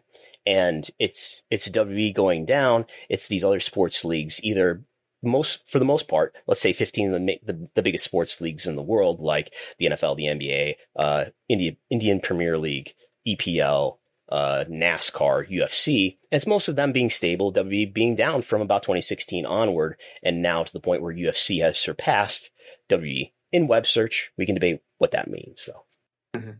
Yeah, just another metric, but but overall, just another metric to kind of show, to get back to kind of the original point that WWE could probably be so much more profitable and relevant if they weren't in this let's burn out our core audience phase of the company over the mm-hmm. last three or four years um, it was int- I think you made a good point about how like WrestleMania weekend and the Monday Raw, Raw after WrestleMania, maybe the reactions are different because the fans who would maybe go against WWE stopped coming.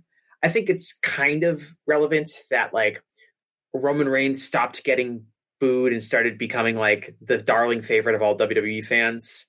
Um, kind of at the same time, like where all of the wrestling fans who maybe booed Roman Reigns stopped watching WWE. Mm-hmm. And I think people use like, oh well, he was getting booed and now he's getting booed, but it's part of his character, and now he's really over and all these things, and he's fine. He's finally done it and all that kind of thing like that. To me, I look at that and I say like, well, I feel like all the fans that were really mad about the Roman Reigns push stopped watching like around year three or year four of it. And obviously AEW coming along and providing an alternative to those fans also plays a factor. But I think a lot of like what finally got Roman over was that all the people that didn't like him stopped watching, which I don't really consider that a success. Yeah. Um, TV ratings have been doing well recently. Um, SmackDown is pretty pretty flat, and in some comparisons, you look at total viewership, they're up a little bit. Uh, Raw did a good rating this past Monday. That's one week, um, but ra- ratings seem to be stabilizing somewhat. These numbers here give me another reason to think that popularity generally is stabilizing for WWE, but it's not as if they haven't lost uh, you know, they haven't seen negative differences in a, in a number of different areas, including this web search, including in some years where their loss of viewership year over year was worse than some comparisons of TV generally. Uh, ticket sales, merchandise sales. Obviously, COVID uh, complicates some of that. But um, just to get head towards wrapping up, um, I uh, I listened just maybe some final thoughts on on the Nick Khan interview or his media appearances is what he means to WWE. Um, I, I, listened to this interview uh, on, on on the ride home from work. The, I think the day that it came out, and uh, I have I've found Nick Khan's you know, media appearances to be pretty fascinating, even including this one. Um, I, I felt that this was the interview that felt most like spin to me.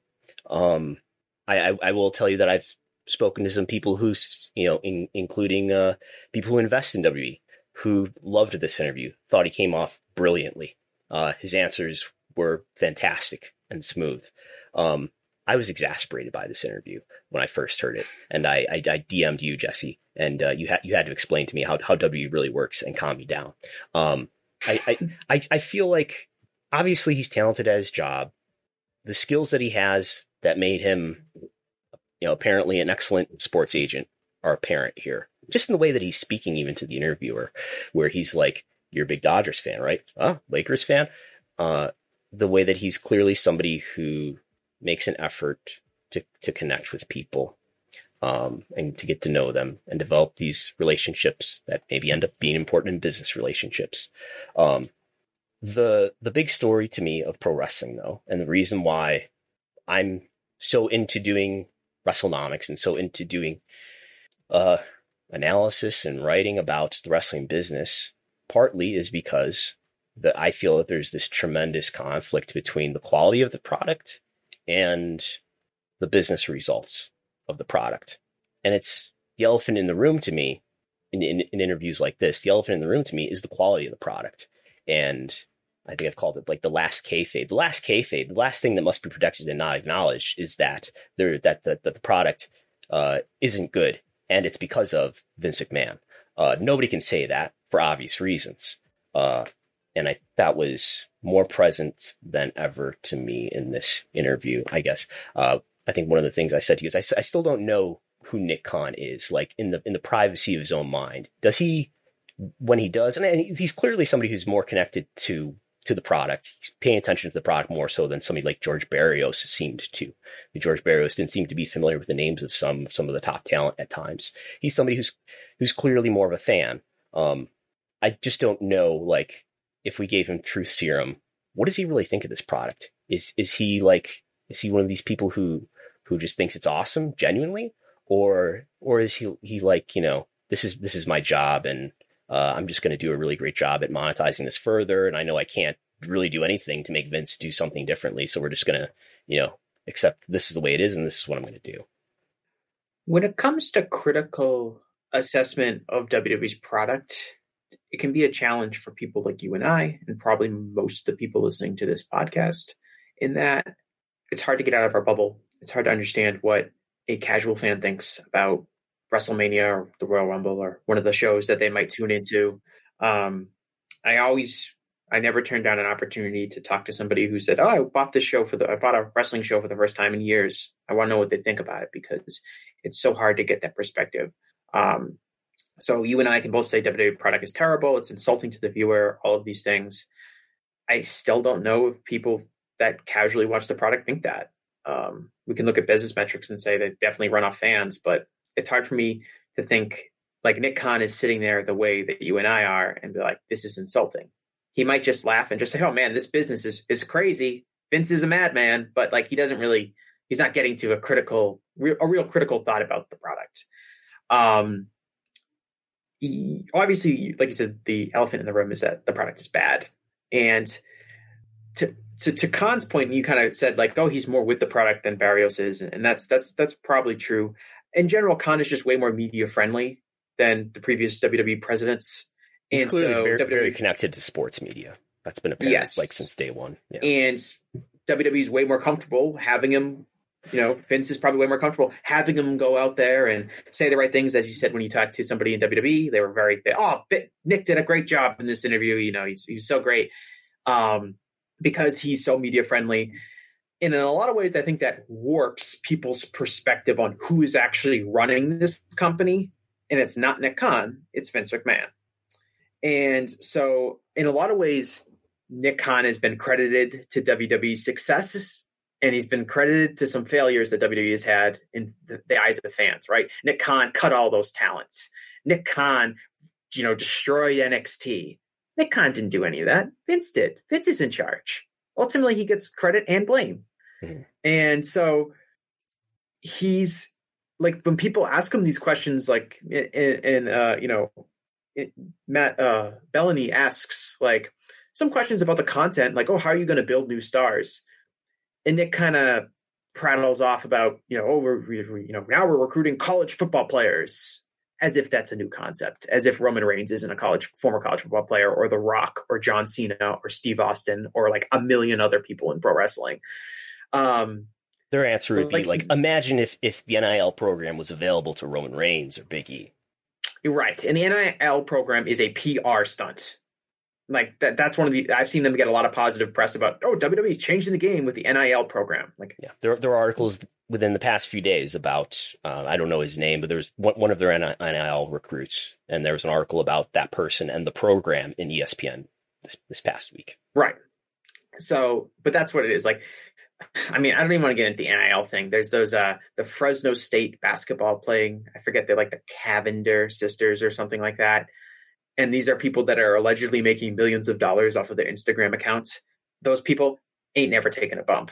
Not in WWE where they, you cannot have any third party revenue streams. So all those kind of things to me just come across as a marketing tool. And there is this kind of personification that they are we're revamping our developments. We're going to get, you go up to a college football player and you say, well, you're probably not going to make the NFL. Why not try WWE? Like as if that hasn't been a ploy to recruit wrestlers since Gus Sonnenberg was wrestling in Boston in the 1920s. Right. Mm-hmm. Um, and so like Nick responds like that. And just when people ask him questions about the quality of the product or creative aspects of the product, it's just a waste of time because that's not his department. That's Vince's job. And Nick's not going to say anything bad about Vince. So he's just going to kind of bland, blandly say, like, oh, yeah, things are going great. You know, we're doing this and we're doing that. Um, but you're not going to get anything really out of it. And I think a lot of people struggle kind of with separating like what Nick Khan's role is in the company, which is to make deals with big corporate entities and to negotiate with Fox and to negotiate with NBCU and Peacock and advertisers and these kind of things.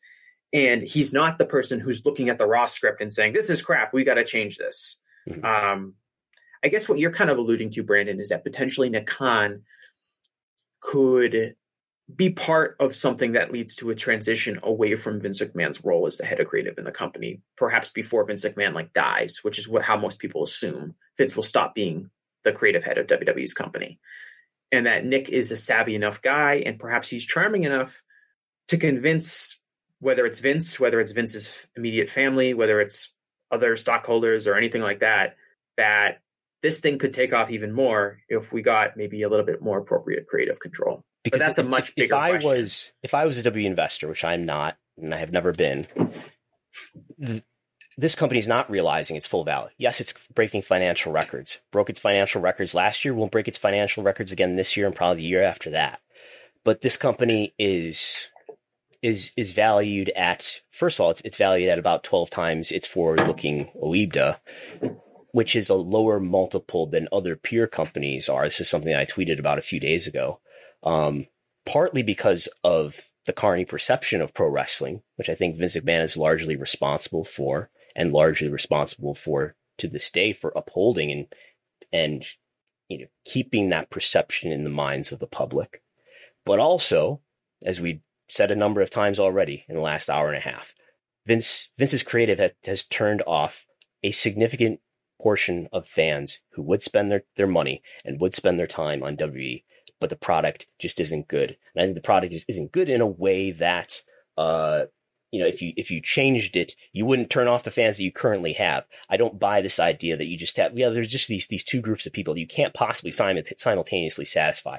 I think the captive audience that they have now is less discerning than the cat than the than the former captive audience that they've run off. But anyway, um, this company's not realizing its full value. Uh, the billion dollar deals that they make could be two billion dollar deals. You know, the two million viewers that they have, it could be three million viewers, but they're putting on a product that's for one person, not for their audience. They're putting on a product that's for their CEO, head of creative, the person who has uh, the, the, controlling preferred class of shares, uh, and he controls this company. And that's, you know, unless somebody does something, I don't know, it would be extremely difficult to do it, but maybe Nick Khan, as, as you're alluding to, Jesse, maybe Nick Khan is somebody who could, uh, in the interest of investors and in interest of the company, uh, get somebody else into, into the head of creative Although there and are other other alternatives like Bruce Pritchard that I don't think would do a significantly better job, but but there's somebody. Maybe maybe Paul Levesque couldn't do worse. Correct, and that would be the question that I would ask if Vince were to be Vince were to drop dead or to be ousted by from power, or he would have some sort of accident that would prevent him from in the being in the current role he's in now. Mm-hmm. Who is the person that would step into that role, and would they do a good job? And the massive power vacuum that Vince would be leaving, the cult of personality of Vince. What would the, I think the I think that like personally I think the company would be incredibly chaotic post Vince. It would be like uh, a country where the dictator dies, and now all of the people who were afraid. The only thing that was keeping the country kind of together was fear of the dictator. Yeah. And now that that's gone, all of the knives are going to be out, and the Bruce Pritchard and Kevin Dunn and Paul Heyman and Paul Levesque and all of these people will be trying to convince themselves and try to and try to get that kind of power within the company to become the new Vince. Yeah. And I don't know how much of an overarching philosophy Vince has over his booking in general. Um, I think it's been diminished over the years as he has gotten older. But I am really interested in knowing like what the picture. I think WWE is only going to get more chaotic. The booking going to become more scattershot. The vision becoming less clear um, as Vince gets older, and then when Vince leaves, like someone's going to come in and be able to figure out exactly what the company needs to do. I think. I mean, this is kind of. I don't want to get too off topic because we're running kind of late anyway. But the I think there's a huge process of rebuilding the trust in fan bases that has been burned over the last few years. Yeah. I think that's going to take a lot of time to build up. I know as a fan that's been kind of turned off over the last several years, you know, I'm it's going to take a long time for me to really trust that WWE is going to be booking an entertaining product and they're going it's worth my time to emotionally invest in any of their characters because yeah. it's not at the at, in its current state. And, and, and, and just, think, to, just to kind of level set, because I can, I can hear like a, a listener in my head saying this is never going to happen. Vince is never going to relinquish power, and I, I agree. Uh, Vince's life is controlling this company and having a bunch of people around him, you know, aiding him.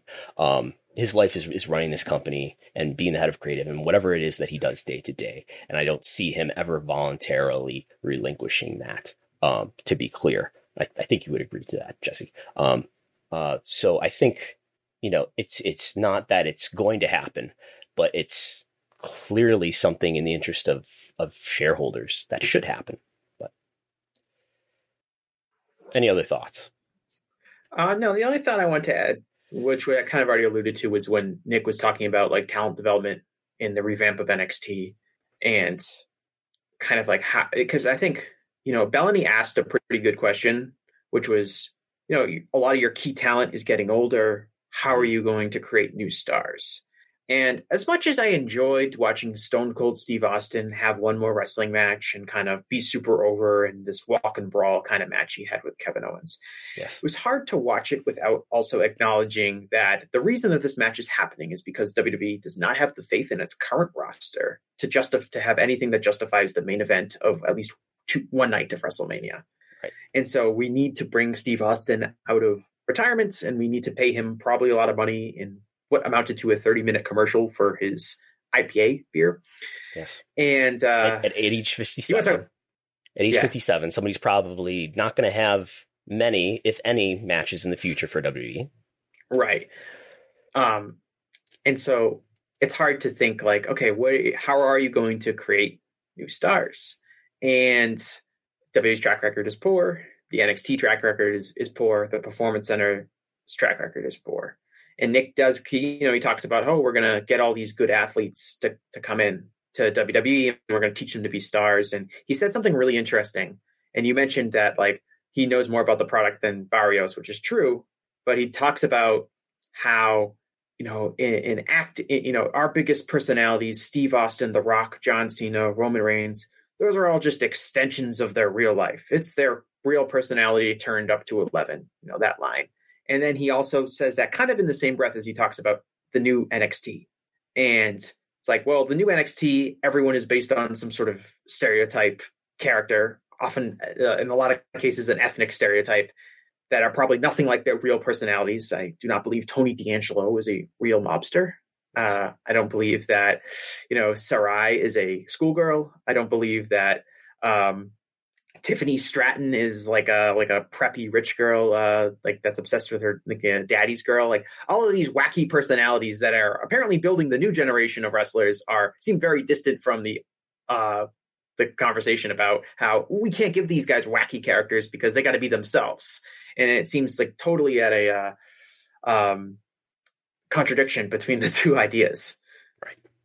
Um, well, we've been going for we're we're pushing two hours here on on the live stream, so I think we'll uh we'll wrap it up. I do have one other slide just to note that Ring of Honor, Supercard of Honor, the first show under Tony Khan, uh, according to WrestleTix, did do uh, just under two thousand according to WrestleTix. I believe Tony Khan is claimed 2000 or over 2000 1978 is what WrestleTix has reported as its as its final count so that's all I have. As as by the way, this was Ring of Honor Super Card of Honor was airing live at the same time that AEW Rampage was airing in taped form on TNT. At the same time that the Hall of Fame was airing live on on Peacock at the same time that Impact's Multiverse of Matches was airing on FITE TV. So for for the for the four major promotions, I would say the top four major promotions in the United States, all streaming, airing something live at 10 p.m. Eastern this Friday night. Um, but that's all I have really. Uh, you want to plug anything, Jesse? I just tell people to follow my Twitter account because that's what they'll find out what I've been up to. Um, write for WrestlingInc.com, write for VoiceOfWrestling.com, uh, co-host of the Gentleman's Wrestling podcast with uh, Jason Ounpraseuth, who yes, who does stuff for us also, here for for WrestleNomics. Yes. And shout out to Jason. He just got yes. a pretty cool new job. So really, um, that comes out bi-weekly. It's right on YouTube. Um, kind of just take one topic and talk about something for for for two hours or so. Um, but that's yeah, no, I just tell my Twitter handle is right below my name. I just tell people to follow at Jesse Collings um, to just that's how you'll find my work.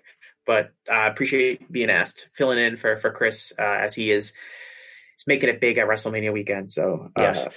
Chris Gullo was sent with my my handheld recorder. He may or may not be uh, getting interviews right now. Maybe I don't know.